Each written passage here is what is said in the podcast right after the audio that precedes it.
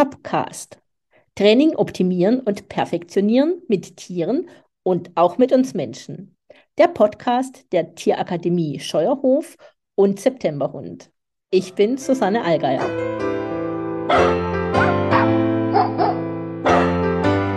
Hallo, heute unterhalte ich mich mit Daniela Zur. Bei ihr weiß ich gar nicht, wo ich anfangen soll, mit dem, wie ich sie vorstellen kann, weil sie so viel gemacht hat.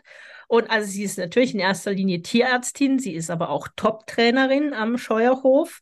Sie ist Verhaltenstherapeutin für Haustiere und Exoten. Sie referiert auch zu all den Themen. Sie hat mehrere Bücher geschrieben. Sie ist Tellington T-Touch-Instruktorin und das beinhaltet auch, dass sie sich sehr gut mit Medical Training auskennt und sie arbeitet mit Zootieren und darum geht es heute in dem Podcast. Hallo, liebe Daniela, schön, dass du da bist. Hallo Susanne, herzlichen Dank für die Einladung. Ja, sehr gerne. Daniela, ich äh, möchte mit einer Frage starten, die mich echt brennend interessiert. Und äh, wie kam es denn dazu, dass es die Zootiere sind, bei denen du auch gelandet bist? Ähm, ich habe schon immer ein großes Interesse und Begeisterung für Reptilien gehabt und habe auch in meiner Kindheit und Jugend schon Reptilien gehalten und hatte dann das große Glück, als ich in Hannover studiert habe, in einer Praxis zu landen, die schon damals nur Reptilien behandelt hat, bei Renate Keil. Und die hätte nie behauptet, dass sie Tiere trainiert, aber bei der gab es Schildkröten, die Pfötchen gegeben haben und Leguane, die auf Zuruf gekommen sind.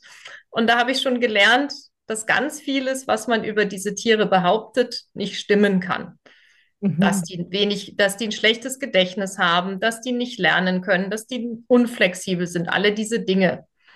Und später dann, als ich weiter war mit meinen T-Touch und Trainingsfähigkeiten, habe ich tatsächlich relativ vielen meiner Kunden mit Verhaltensproblemen bei Reptilien weitergeholfen. Das waren dann erstmal Privattiere.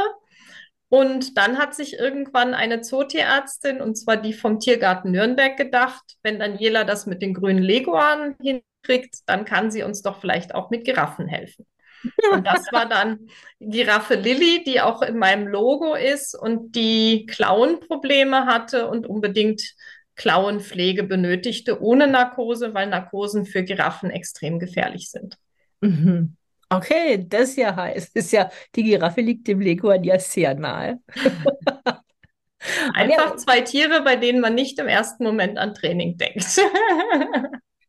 Definitiv, definitiv. Ähm, also es ist denn so, dass es bestimmte Tiere gibt, wo du sagst, die eignen sich sehr gut, dass man mit denen arbeiten kann. Es gibt andere Tiere, bei denen es, also ich meine jetzt nicht einzelne, sondern Rassen oder Arten, ähm, bei denen es etwas schwieriger ist, mit denen zu arbeiten.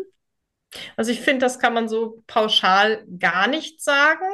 Ähm, es gibt natürlich Tierarten, bei denen wir an bestimmte Herausforderungen geraten. Also zum Beispiel, wenn ich Tierarten habe wie Krokodile oder Schlangen, die einfach nicht täglich fressen, sondern nur alle paar Wochen oder manche Tiere vielleicht auch nur alle paar Monate und ich mir dann andere Verstärker überlegen muss, weil ich nicht so mal eben 15 Leckerchen geben kann und das jeden Tag wieder. Aber deswegen sind die nicht per se schwieriger trainierbar. Wir müssen nur kreativer werden. Aha, was ist das für ein Verstärker, den du jetzt beim Krokodil nimmst? Habe ich ja gar nicht dran gedacht, dass die nicht immer fressen, aber klar ja natürlich. Aber was wäre so ein Verstärker? Tierarten gibt es relativ oft die Möglichkeit, Berührungen als Verstärker einzusetzen. Dann benutze ich auch Tellington T-Touches natürlich. Es kann der Zugang zu bestimmten Plätzen sein und es kann natürlich auch bei manchen Tieren Spielzeug zum Beispiel sein. Oder auch überhaupt Abwechslung. Ein Wasserschlauch, mit dem Wasser in, in, ins Wasserbecken gesprudelt wird und sich dadurch was bewegt und einfach was Neues reinkommt. Mhm. Ähm, oder das ist jetzt Krokodil kein gutes Beispiel, aber bei anderen Tierarten Zugang zu einem Artgenossen. Also wenn ich irgendwelche Großkatzen in der Paarungszeit habe, die haben auch kein Interesse am Futter, die haben Interesse an Zugang zu ihrem Partner. Und den kann ich ja nicht immer ermöglichen, aber dann kann auch die Möglichkeit, irgendwo schnuppern zu gehen, wo der andere vorher war, oder Blickkontakt zu dem haben zu können, ein Verstärker sein. Ah, cool. Also ist auch, ähm, wenn du hast jetzt gerade gesagt, auch Medical Training könnte sein oder Berührung. Ähm, wie kann ich mir das vorstellen? Also sind ja nicht gezähmte Tiere, also kannst du an die Tiere rangehen oder findet das dann durch eine Trennung statt, durch ein Gitter oder also w- Erzeuge Naja, Bilder in mir? Naja, es gibt natürlich Tierarten, bei denen grundsätzlich im sogenannten geschützten Kontakt gearbeitet wird. Das heißt, mit irgendeiner Trennwand, die weder Mensch noch Tier überwinden kann, äh, zwischen uns. Und dann gibt es Tierarten, wo man sagt, da muss man individuell schauen. Ähm, da gibt es Individuen, die relativ entspannt im Umgang mit Menschen sind, wo man dann auch mit auf die Anlage kann. Und bei anderen Individuen derselben Tierart geht das nicht. Also Mhm. klar, große Gefahrtiere wie, wie Raubkatzen, ähm, Menschenaffen, ähnliches, da wird grundsätzlich immer im geschützten Kontakt gearbeitet. Mhm. Ich betrachte diesen geschützten Kontakt aber auch immer noch unter einem anderen Gesichtspunkt. Ja. Der kann auch wunderbar sein für Tiere, die sich noch vor Menschen fürchten, weil es garantiert auch dem Tier, dass ich es nicht greifen kann. Also das ist auch was, was für mich hilfreich ist für die Arbeit mit ängstlichen Hunden oder Katzen, dass so dieses Wissen für das Tier, dass eine Barriere zwischen uns ist, auch manchmal ein guter Türöffner für Verbindung und Training sein kann. Ja. Ja, äh, stimmt, das kann man natürlich, ja, klar. Cool. Ähm, wie, startest du das Training denn? Also du hast jetzt, du hast jetzt ein Tier, du hast dir auch überlegt, kann das mit Kontakt stattfinden, also mit direktem Kontakt, oder brauchst du so eine Trennung? Und wie startest du dann so ein Training mit dem Hund? Oder vielleicht auch, was baust du auf? Du meintest jetzt bei einem ängstlichen Hund als Beispiel. Ja, vielleicht, nee, eher mit einem. Ich weiß jetzt nicht, wenn du jetzt eine unsichere Giraffe hast, zum Beispiel, um ein Beispiel von, äh, vom Anfang aufzunehmen. Mhm. Also du hast ein unsicheres Tier oder ein Tier überhaupt, wo du eben diese Trennwand hast, weil es zu gefährlich wäre, auch Okay. reinzugehen. Für dich oder für das Tier. Ja, also in aller Regel ist natürlich ganz wichtig, dass ich nicht selber mit den Tieren arbeite, sondern in den meisten Fällen coache ich den jeweiligen Tierpfleger, das zu tun und nutze da die Vertrauensbasis, die der und dieses Tier im besten Fall schon haben. Und im Prinzip startet unser Training immer so, dass wir dem Tier Fragen stellen. Im Prinzip fragen wir erstmal, kannst du dich überhaupt in unserer Nähe aufhalten? mhm, Und die Antwort kann sein, dass vielleicht ein kleiner Affe irgendwo ganz da oben sitzt, wenn wir hier unten sind. Und dann weiß ich, okay, mein erster Schritt ist vielleicht, ich gehe da nur rein, lege Futter an eine sichtbare Stelle und gehe wieder so weit weg, dass er sich das entspannt holen kann. Und mhm, wenn er die Frage, okay, ich kann zum Beispiel dann in deiner Anwesenheit fressen, mit Ja beantwortet hat, dann kann ich fragen, okay, kannst du das auch, wenn die Distanz einen Meter kleiner ist? Und dann kann ich irgendwann fragen, kannst du auch Futter aus meiner Hand nehmen?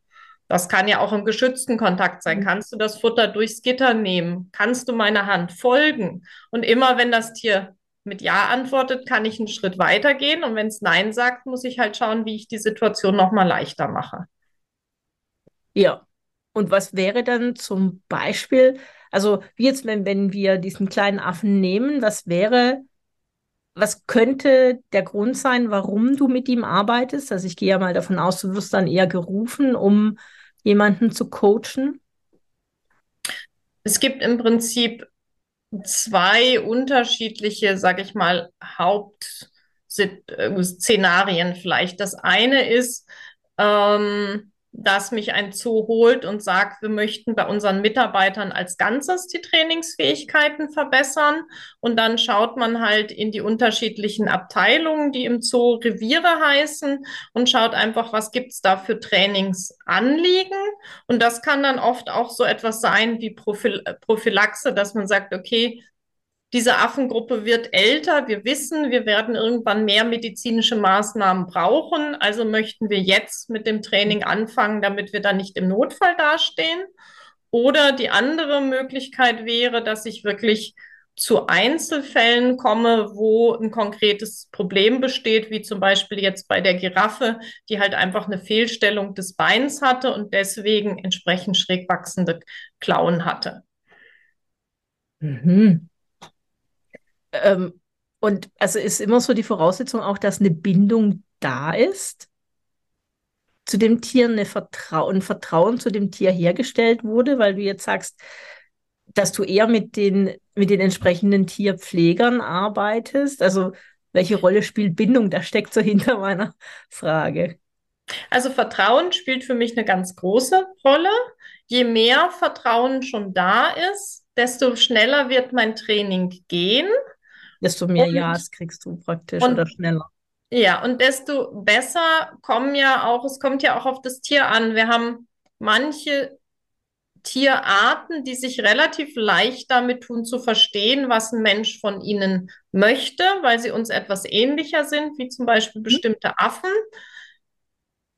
Da kann es auch mal sein, dass ich einfach über Vertrauen den dazu bringe, dass er alles Mögliche tut, ohne dass ich jetzt wirklich so präzise trainieren muss. Immer dann, wenn wir Tierarten haben, die sich in der Kommunikation mit uns noch schwerer tun, dann ist es umso besser, dass meine Trainingswerkzeuge wirklich gut sind. Und dann kann es natürlich auch sein, dass das Vertrauen erst im Training entsteht, dass ich einfach über die Zeit, in der ich mit dem Tier, Tier arbeite, Vertrauen noch vermehrt aufbaue. Wobei das für mich so ist, dass ich sage, jedes, jeder Moment, wo ich in dem Wahrnehmungsbereich des Tieres bin, beeinflusse ich sein Verhalten. Und damit trainiere ich aus meiner Sicht auch. Das mhm. in unserem Kopf ist ja häufig, jetzt trainiere ich und jetzt mache ich sauber. Für das Tier ist das eins. Wenn ich da bin, verhalte ich mich und mein Verhalten hat Konsequenzen und diese Konsequenzen beeinflussen das Verhalten des, des Tieres. Von daher mag ich das gar nicht so gern, das so strikt zu trennen. Der eine Unterschied zwischen den Zootieren und unseren Haustieren ist ja, dass wir mit unseren Haustieren so viel Zeit verbringen. Während ich mit dir rede, liegt mein Hund hier unten zum Beispiel. Das heißt, wir haben, keine Ahnung, an manchen Tagen 23 Stunden am Tag zusammen. Mhm. Da die Tierpfleger viele Tiere versorgen, haben die nicht diese langen Zeitfenster. Das heißt, die müssen die Zeit noch bewusster nutzen, um zu guten Ergebnissen zu kommen. Ist das auch eine Arbeit, die du leistest? Also, dass du den, dass du da noch mehr mit denen in das Bewusstsein gehst, was da eigentlich passiert? Oder ist das denen schon in der Form klar? Das ist natürlich unterschiedlich im Fokus. Also manchmal macht es schon Sinn, da noch mehr Aufmerksamkeit drauf zu lenken. Und natürlich ist es so, wenn wir gut trainieren, dann ist ja unser Training so kleinschrittig, dass das Tier Erfolgserlebnisse hat. Und auch da entsteht ja Vertrauen. Also wir hatten diese Woche ein, ein, Trainingsseminar in einem Wildpark und wir haben zum Beispiel Stachelschweine trainiert, die schon erstmal eher vorsichtig bei fremden Menschen sind. Trotzdem saßen die am zweiten Tag vor vier fremden Menschen auf ihren Targets und konnten in der Nähe der Menschen fressen und konnten sich teilweise zum Fressen hinlegen und ihre Stacheln flach anlegen, was einfach ein Anzeichen für Entspannung bei Stachelschweinen ist. Mhm. Und die waren vorher nicht trainiert?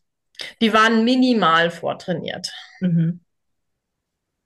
Und dieses Training wurde dann aber, also wurde das von dir gemacht oder wurde das von den entsprechenden Personen gemacht, wo schon eine Bindung oder ein Vertrauensverhältnis da war? Das haben in dem Fall unsere Kursteilnehmer trainiert und die Ach. hatten Supervision von mhm. einer sehr guten Zootierpflegerin, die aber auch nicht mit diesen Stachelschweinen vertraut war. Und wir hatten eine Pflegerin aus dem Wildpark dabei, die jetzt aber auch nicht intensiver mit diesen Tieren zu tun hatte vorher. Mhm. Ja, schon verrückt. Also wenn du das so erzählst, dann finde ich einfach wahnsinnig, was da in so kurzer Zeit tatsächlich möglich ist. wenn man deinen Trainingskoffer hat. Magst du da kurz drauf eingehen, was da alles drin ist, weil du gerade von Trainingswerkzeugen gesprochen hast? Naja, das Wichtigste ist für mich, und da bin ich eigentlich schon auch wieder bei der Tellington T-Touch-Methode, für mich erstmal das Beobachten. Also, dass ich mich nicht in Situationen stürze, sondern versuche erstmal einen neutralen Eindruck von dem Tier zu kriegen. Wo steht das gerade? Was traut es sich schon? Ähm, wovor fürchtet es sich noch? Was sind natürlich in diesem Moment hochwertige Verstärker für dieses Tier? Also wir haben in, in Schnee und Eis trainiert und die Stachelschweine lagen sehr gemütlich in ihrer warmen Höhle. Da muss ich ihnen schon einen guten Grund bieten und entsprechend hochwertiges Futter, dass sie sagen, okay, ich mag jetzt da rausgehen. Mhm. Und das ist sicherlich etwas, was wir auch bei den Wildtieren intensiver haben als bei unseren Haustieren. Wir müssen ihnen oft noch bessere Gründe liefern, unsere Spiele mitzuspielen, weil für die meisten domestizierten Tiere ist die Aufmerksamkeit des Menschen oder das mit dem Menschensein schon etwas, was oft selbst belohnend ist. Und das ist bei vielen Wildtieren halt nicht der Fall. Mhm. Und dann hat man natürlich über die Zeit und die Vielzahl an Tierarten schon eine Menge Wege, die zum Ziel führen könnten im Kopf. Und letztendlich haben wir dann einen Trainingsplan und die Tiere sagen, wenn wir den ändern müssen. Ja, genau, es ist immer wieder diese, mm, also ich nenne es jetzt mal diese Kommunikation mit den Tieren. Ich glaube, egal mit welchen man arbeitet, dass man ähm, also, dass man zum einen Fragen stellt, aber dass man offen ist für die Antwort, die kommt. Ja, und ich nenne das immer so mit einem leeren Geist da rangehen. Also wenn ich jetzt mit einem, ich arbeite mit Hunden und mit Menschen, also nicht mit Exoten und ja, und ähm, ja, so diese, diese Vorstellung zu nehmen, es könnte jetzt gleich, also es müsste jetzt das und das passieren. Mhm. Und eben immer wieder daran zu arbeiten, diesen leeren Geist, so nenne ich das, ähm, ja, zu haben. Das ja. Äh, ist mir jetzt gerade eingefallen. Und gleichzeitig sich zu überlegen, wie kann ich die Situation so gestalten, dass der Mensch und das Tier also eine gute Chance haben, genau. erfolgreich zu sein. Wie kann ich es ihnen allen leicht genug machen? Genau, leicht finde ich auch äh, ein sehr gutes Stichwort, weil es ähm, je komplexer, je, je theoretischer ich es erkläre, desto schwieriger kann es ja auch sein, wobei es da ja auch wieder unterschiedliche Menschentypen gibt, die mehr Wissen brauchen und andere brauchen mehr das Tun. Ja. Ähm, ich würde gerne jetzt auf Kooperationssignale eingehen. Also das Aha. ist ja sicher was, was äh, sehr, eine sehr große Rolle spielt in dem, in der Arbeit mit Zootieren oder auch mit Wildtieren. Und was also, möchtest du genau wissen zu Kooperationssignalen? Also erstmal setzt du Kooperationssignale ein und wenn ja, welche setzt du ein? Mhm. Gleich mal bis dahin. Ja, also erstmal grundsätzlich beim Medical Training ähm, müssen wir uns, denke ich, einmal darüber im Klaren werden, was möchte ich meistens von den Tieren. Und das bedeutet bei den Zoo- und Wildtieren in aller Regel eigentlich halte still, egal was ich tue. Wir haben natürlich auch mal die Situation, dass wir sagen, okay, wir brauchen Positionswechsel. Du musst mir den Bauch herzeigen, damit ich da einen Ultraschall machen kann. Aber bei den meisten Tieren und den meisten medizinischen Maßnahmen geht es im Prinzip darum, bleib still, sitzen, stehen oder liegen, je nach Tierart, egal mit welchem Gerät ich an dich drangehe, egal wo ich an dich drangehe. Das heißt, das trainieren wir fast immer erstmal über ein Target-Training und das kann äh, sehr häufig ein Vorderbein-Target sein. Das kann auch mal ein Hüft-Target sein, wenn wir Tiere gezielt ans Gitter drehen wollen oder in irgendeiner Form, sage ich mal, ein Kopf-Target, entweder Nasen- oder Kinn-Target. Und da geht es dann eigentlich darum, sich die individuelle Anatomie anzugucken, welche Position ist bequem für das Tier lange zu halten. Da bin ich wieder mhm. bei dem Punkt, kann ich es dem Tier, wie kann ich es dem Tier leicht machen? Mhm. Für eine Giraffe zum Beispiel ist es wichtig, dass wenn ich ein Kopftarget habe, dass diese Kopfposition einigermaßen hoch ist und ich es dann auch da oben füttere, weil wenn die ihren langen Hals für jede Futterbelohnung runternehmen muss, dann habe ich schon so viel Bewegung im Körper, dass die ganz schlecht stillstehen kann. Ja. Und dann kann es sein, dass ich sage, okay, eins dieser Targets nehme ich auch als Kooperationssignal. Ähm,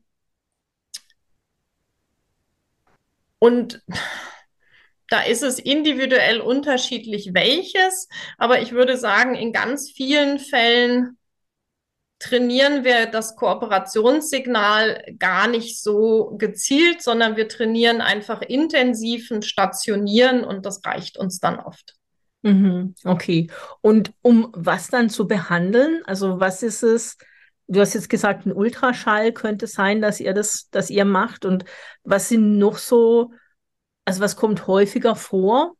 Also häufig kommt natürlich in irgendeiner Form Fußpflege bei den ganzen Tierarten, die Klauen oder Hufe haben vor. Mhm. Also einen, einen Hufraspeln, eine Klaue mit der Flex kürzen. Beim Elefanten, die brauchen regelmäßig Zehennagelpflege sozusagen gängigerweise und Reinigen der Fußunterseiten.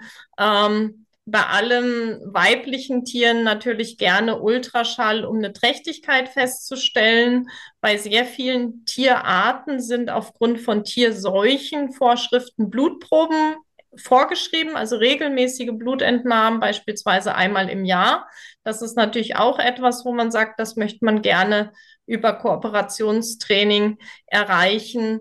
Äh, und dann individuelle Erkrankungen, Augenerkrankungen, wo man sagt, es müssen vielleicht Tropfen gegeben werden, Zahnerkrankungen. Wir haben wahnsinnig viele alte Zootiere und natürlich alte Tiere haben wie wir auch mit zunehmendem Alter ein höheres Risiko für Zahnerkrankungen. Manchmal sind die Zähne einfach so runtergeraspelt über die Jahre oder Jahrzehnte, dass man gerne ins Maul gucken möchte, um mitzukriegen, wenn da ein Problem ist, zum Beispiel. Und sind die Tiere immer sediert worden früher? Also wie hat man das da gemacht? Früher hat man das in erster Linie über Narkosen gemacht, ja. Und das hat natürlich bei vielen Dingen zur Folge, dass man das viel seltener tun kann. Also wenn man sich jetzt die Klauenpflege vorstellt, dann kann man ja vielleicht so eine Narkose einmal im Jahr machen. Dann muss man aber die Klaue so kurz wie möglich machen, damit das möglichst lange hält. Mhm. Das ist für den Bewegungsapparat auch nicht wirklich so richtig gesund. Mhm. Stell dir vor, du bist die ganze Zeit in Stöckelschuhen gelaufen und jetzt mache ich dir die zu einer Barfußschuhsohle. ja, ja, ja. Nee, also das hat mich gerade angeregt, die Frage zu stellen, weil gerade jetzt zum Beispiel, wenn du sagst, bei Elefanten die, ähm, die, die, die Nägel oder die Zähne abzuraspeln, ähm, dann ist das ja nicht was, was mit einmal im Jahr eigentlich getan ist. Na gut, Elefanten, muss man ehrlich sagen, sind die Zootiere, die schon immer Behandlungen bekommen haben. Da ist nur der Unterschied, dass man früher im offenen Kontakt gearbeitet hat und einfach mit viel positiver Strafe auch. Mhm. Und heutzutage man immer mehr zum geschützten Kontakt übergeht, auch wegen natürlich der vielen Verletzungen und Todesfällen bei Elefantenpflegern. Ähm, und man das dadurch einfach anders trainiert. Was auch noch ein wichtiger Aspekt ist, heutzutage hast du ja nicht mehr die Situation, dass alle Leute unbedingt ihr ganzes Leben im selben Beruf, im selben Revier bleiben mit denselben Tieren. Mhm. Und dadurch kannst du manche Dinge bei diesen langlebigen Tieren auch nicht mehr so über Beziehungen lösen. Klar, wenn du ein, zwei oder drei Jahrzehnte mit einem Tier gearbeitet hast, hast du eine andere Beziehung und du kriegst manche Dinge in freiwilliger mhm. Kooperation hin, ohne die so ganz gezielt zu trainieren. Aber dann ist es an diese eine Person gebunden. Mhm. Und wenn es gut trainiert ist, dann können es mehr Menschen im Team machen und es bricht dir nicht alles zusammen, wenn jemand krank wird oder in eine andere Stadt zieht. Mhm. Also ist total spannend für die, für die Tiere ist das ja zum einen sehr viel gesünder, weil keine Narkose oder nur im wirklichen Notfall eine Narkose, wenn ich es jetzt richtig verstehe. Äh, und gleichzeitig haben sie auch Spaß. daran, weil sie ja, ja immer wieder ähm, positive, ich sage jetzt mal, Einwirkungen haben. Aha. Und sehr viel mehr Vertrauen zu den Menschen aufbauen können, die sie umgeben. Ja. So, ist das so? Ja, also du siehst das bei Tieren manchmal, wenn die schon mal Narkose heißt dann ja auch aller Regel nicht, wie du bei deinem Hund. Du gehst zum Tierarzt, hältst den im Arm und der kriegt einen venösen Zugang und eine Spritze, sondern Narkose bei einem Tier, was nicht vortrainiert heißt, ja, du musst es mit einem Betäubungspfeil schießen. Hm. Das heißt, du hast immer diesen Moment, es kommt irgendwas geflogen, was schmerzhaft ist, und dann verliere ich nach und nach die, die Kontrolle über mich selber. Und diese Tiere zeigen anschließend ganz häufig entweder Meideverhalten gegenüber der Person, die es gemacht hat, dem einen Tierarzt oder der Tierärztin, mhm. oder gegenüber langen Gegenständen, die sich auf sie richten. Jetzt hast du aber auch Besucher, die eine Kamera mit einem Teleobjektiv dabei haben. Und auch das kann dann unter Umständen eine Panikattacke auslösen. Also das sind einfach Dinge, die man, wenn es irgendwie geht, versucht zu vermeiden. Mhm.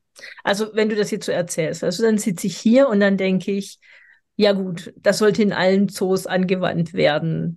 Wie populär ist das denn in Zoos, wenn man das jetzt mal auf ganz Deutschland sieht? Du, es gibt tausend, etwa tausend zoologische Einrichtungen in Deutschland, wenn man die mhm. ganz kleinen, von den ganz kleinen bis zu den großen zusammenzählt. Das heißt, ich kann keinen Überblick haben über äh, die Gesamtheit der Einrichtungen, aber was ich sagen kann, ist, dass es immer mehr wird und dass bei bestimmten Tierarten Medical Training zum Standard gehört und bei anderen, wie zum Beispiel Reptilien, noch eher ein bisschen mehr unter, unter ferner Liefen läuft. Warum bei Reptilien war ja dein Anfang. Also, aber warum ist es bei Reptilien eher nicht? Also Krokodile sind da eine Ausnahme, aber es ist natürlich so, dass bei den Tierarten, die, die kleiner und leichter zu handeln sind und oft auch einfach sehr lange gesund sind. Also ich sag mal, es gibt zum Glück bei den Reptilien viele Tierarten, wenn da die Haltungsbedingungen passen, was im Zoo oft der Fall ist, dann sind die im besten Fall auch viele Jahre einfach gesund. Und das ist halt eine Tierart, bei der du keine regelmäßigen Impfungen brauchst oder Blutentnahmen aufgrund von Tierseuchenbedingungen und so weiter. Und dann sind es Tiere, wenn du limitierte Zeit hast, wo du die die Wahrscheinlichkeit, dass du die Zeit in Training investierst, einfach geringer ist. Ja. Ja. Trotzdem schade. Total. Ich liebe es, mit grünen Leguanen oder anderen Reptilien zu trainieren. ja, das, äh, das glaube ich doch, das glaube ich doch sehr. Ich habe ich hab mir jetzt gerade gedacht, okay, es ist so, wenn ich jetzt dich richtig verstehe, dann kriegst du schon mit, dass das immer mehr Zugang findet in den Zoos, dass es da angewandt wird. Und bei den einen Tierarten vielleicht mehr, bei den anderen weniger. Äh, und es ist ja so, dass Tier bei Tierärzten, wenn ich, wenn ich jetzt den Bogen zu den Hunden schlage, ähm, da ist es ja doch immer noch so ein bisschen rudimentär, würde ich sagen, oder? Da hält es auch Einzug, aber es, ich finde es immer noch wenig. Es könnte auf jeden Fall mehr sein. sagt sie. ja, also ist so, hm. Ja, ich also hast du eine Idee, woran das liegt, dass es, dass sich die Tierärzte weh, also so ein bisschen schwer tun? Ist es die Gebührenordnung, die, also weil man mehr Zeit vielleicht brauchen würde? Nein, du lernst es im Studium einfach nicht. Das ist aus meiner, also in meiner Generation hast du im Studium nichts über Verhalten gelernt. Ich habe in der Propedeutik, das ist da, wo du lernst, wie du Untersuchungen machst, mhm. hätte ich, wenn ich nicht schon meine T-Touch-Tools gehabt hätte und mich da so durchgeschummelt hätte, primär gelernt, wie halte ich ein Tier am besten fest mit dem geringsten Verletzungsrisiko für mich und der größten Chance, dass das klappt. Mhm. Und ähm, Du weißt selber, Training ist nicht so, dass man das ein, dass einem das einfach so in den Schoß fällt. Da muss man sich dann schon ein bisschen intensiver mit befassen. Und wenn man das nie hat, dann ist man, wenn man erstmal im Beruf ist als Tierarzt, in aller Regel auch sehr beschäftigt. Und dann kommt es vielleicht nicht mehr so hoch auf die Agenda. Ich bin da aber ehrlich gesagt total hoffnungsfroh, weil zumindest an einigen tiermedizinischen Universitäten Verhalten und Training auch mehr Einzug erhält und weil ich ganz viele ganz tolle junge Kolleginnen kenne, die sich damit intensiv befassen. Also das wird besser, da bin ich sehr sicher. Ah, okay. Also, dass die sich Zeit nehmen dafür, das, das finde ich auch. Und ich meine, das andere ist natürlich, dass die Leute auch äh, trainieren mit den, mit den Tieren. Es ist natürlich, es ist zwei, äh, gehören ja beide Seiten dazu. Hm. So wie hier der Zootierpfleger erwarten kann, wenn er etwas vortrainiert hat, dass der Tierarzt sich dann auch an die Spielregeln hält, zum Beispiel ja. einfach Dinge in einer bestimmten Reihenfolge tut, ähm, ist es natürlich so, dass wenn ich als Halter zum Tierarzt gehe und ich was gut vortrainiert habe, ich dann auch den Tierarzt bitten kann, sich an bestimmte Abläufe zu halten. Auf der anderen Seite kann ich auch erwarten, finde ich als Tierarzt, wenn ich ein Tier habe, was sich schwer tut mit medizinischen Behandlungen, dass ich dann nicht den schwarzen Peter dem Tierarzt zuschiebe und sage, du musst das jetzt irgendwie hinkriegen, sondern ich daheim auch Zeit investiere, das entsprechend vorzutrainieren. So ist das. Ja. Wie würdest du denn deine Aufgabe mit den Zootieren primär sehen? Also bist du eher so als, als Trainerin dort, um selbst vielleicht was zu tun oder auch die Tierpfleger zu coachen und anzuleiten? Oder ist deine, also das, was du dort arbeitest, auch tiermedizinischer Natur? Also ich betrachte das, was ich tue, wirklich primär als Verhaltensmedizin. Und die mhm. hat halt wie jede Medizin zwei Aspekte. Das eine ist die Prophylaxe. Und zur Prophylaxe von Verhaltensproblemen gehört für mich neben natürlich äh, angemessener Haltung, Enrichment und so weiter ein gutes Training. Und der andere Teil ist die Therapie. Und das ist, wenn schon Verhaltensprobleme auftreten, dann bin ich natürlich auch Ansprechpartner, mir das anzuschauen und zu sagen, okay, wie können wir diesem Tier jetzt helfen? Das ist manchmal so, dass die Tiere schon